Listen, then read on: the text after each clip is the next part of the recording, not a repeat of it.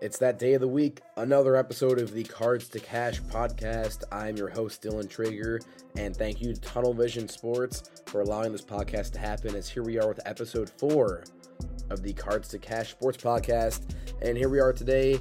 MLB spring training is underway. I am beyond thrilled. I've been counting down the days. Baseball's my favorite sport, and White Sox are my team, so definitely have a interesting season coming up.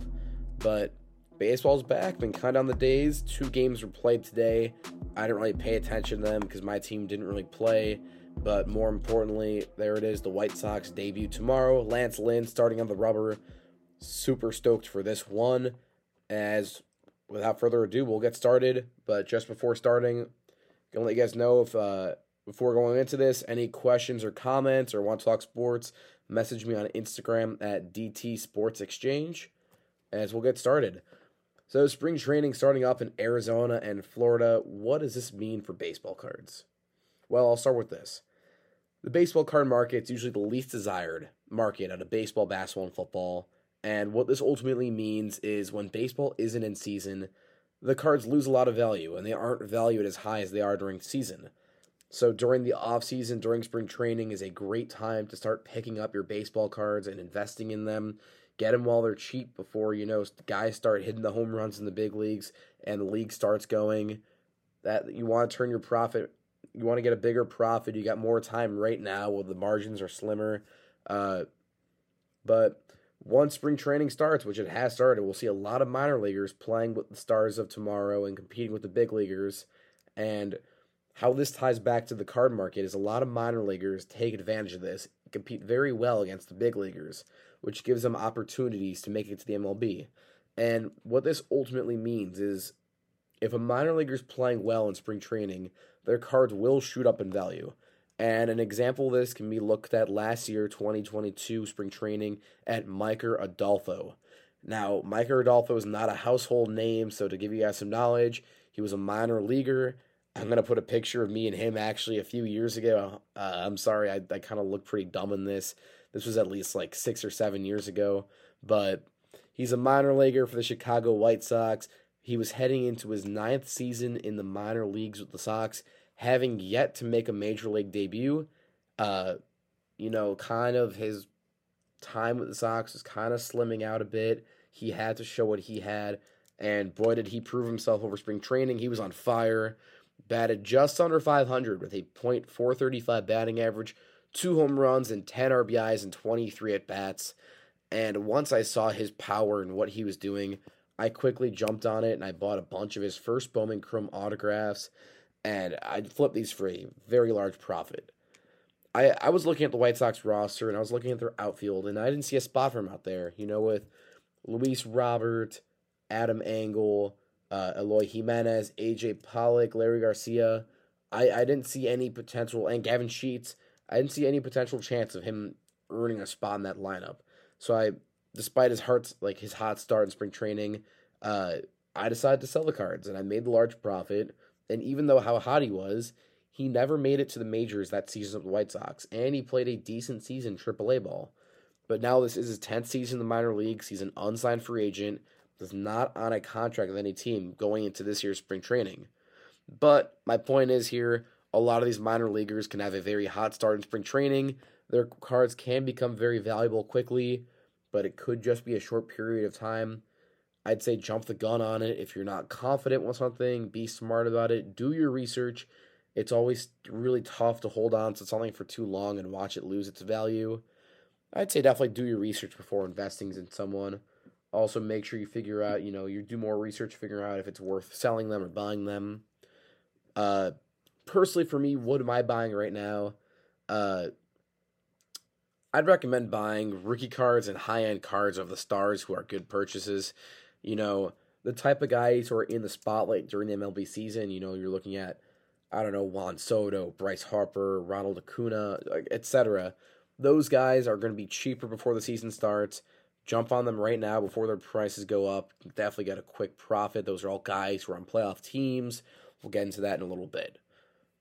I got three guys who I'm particularly buying right now. I got some advice on those guys.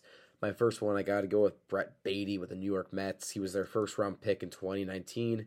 He had a phenomenal season in the minor leagues last year, batted 315, 20 home runs. Top it off with 75 runs and 60 RBIs. He's a young player with high potential. He's on a contending team with the Mets. You know, we saw Steve Cohen go out there and spend over 300 million this offseason. Uh, but my point is, I'm looking at the first Bowman Chrome Refractor PSA 10s. I'll put them up here. I got a few of these in my collection. You can go on eBay, get one of these for about $50. When he made his debut last season, these were going for 100, 125 a piece. And he didn't play great when he was playing with the Mets. So I think if he's got an everyday spot or and he's getting some playing time, I think these can go up to I don't know, 125, 150, 200 a piece. Keep in mind the Mets are a playoff team. Depending how he plays in the playoffs, these could be a lot more. Definitely a good purchase. Another guy, little White Sox bias here. Don't get mad at me. I got to go with Andrew Vaughn. White Sox chose him over Jose Abreu to get the reps at first base, and he is supposed to become the franchise player in Chicago. You know, you look at the past first baseman in Chicago history. You got Frank Thomas, Paul Konerko, Jose Abreu, all Hall of Famers, franchise players. I think Vaughn will fit right in there. Uh, coming off of his second major league season at 24 years old, he batted 270, topped that off 60 runs, 75 RBIs, and just under 20 home runs. You can get his first Bowman Chrome Refractor PSA 10 for 30 to $35. And if you look at how much these were when he was a rookie, you'd be shocked. I unfortunately bought one at $250 when he was a rookie. He had a lot of hype. I don't regret buying it yet. I know he's got a lot of upside. I bought, I bought about 15 or 20 of these. Definitely at a time where 200 to 250 a piece. I think for 30 to 35 dollars go out and buy a, definitely a few of them. I've been buying them up. His cars are just it, it's hilarious how cheap they are. And I definitely think taking advantage of people not realizing the potential he has is worth it. And we're to stay on the White Sox. This is my last player I'm to give some advice on for today. Got to go with Oscar Colas. And this is a guy not a lot of people know right now. But to give you some knowledge, he's my pick for AL Rookie of the Year.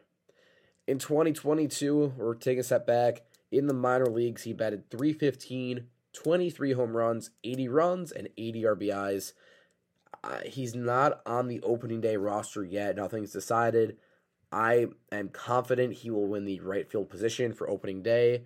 Have a lot of confidence for that, and I think he's a huge threat to opposing pitchers. Definitely will put a run up for his money in AL Rookie of the Year. I think his like FanDuel odds are about plus fourteen hundred or plus twelve hundred for Rookie of the Year. He's got my pick, and while his cards are expensive, his first Bowman Chrome autograph base are running anywhere from seventy five to ninety dollars. While they are expensive, I think he's got a lot of potential, and it's definitely worth buying this guy before people realize who he is. He's the 85th prospect in minor league baseball, and overall, he's an aggressive batter who can take any pitcher deep. And my last uh, piece of advice here is buy guys on playoff teams. It's very smart. You know, you can always invest in a player who's going to get playing time in the playoffs that can play off very well, and don't be afraid to buy card in February. Today's the 24th.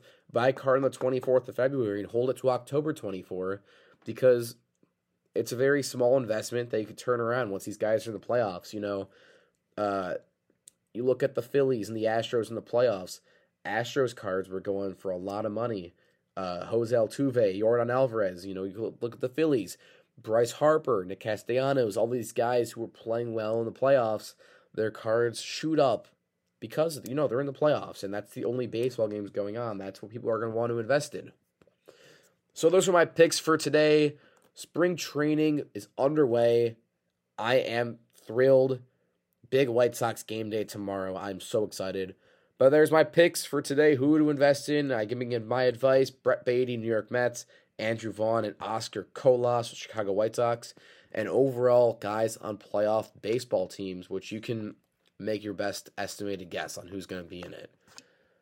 But that's all I've got for today. This will go out Tuesdays at 5 a.m. on the Tunnel Vision Sports website. Another episode of Cards to Cash. Love to be here.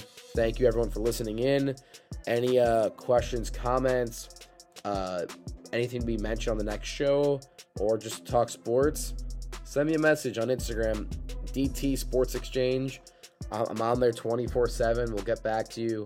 And uh, yep, appreciate you all listening to me. Hope you guys have a great one. Make sure to hurt into the White Sox tomorrow. Let's go, Sox.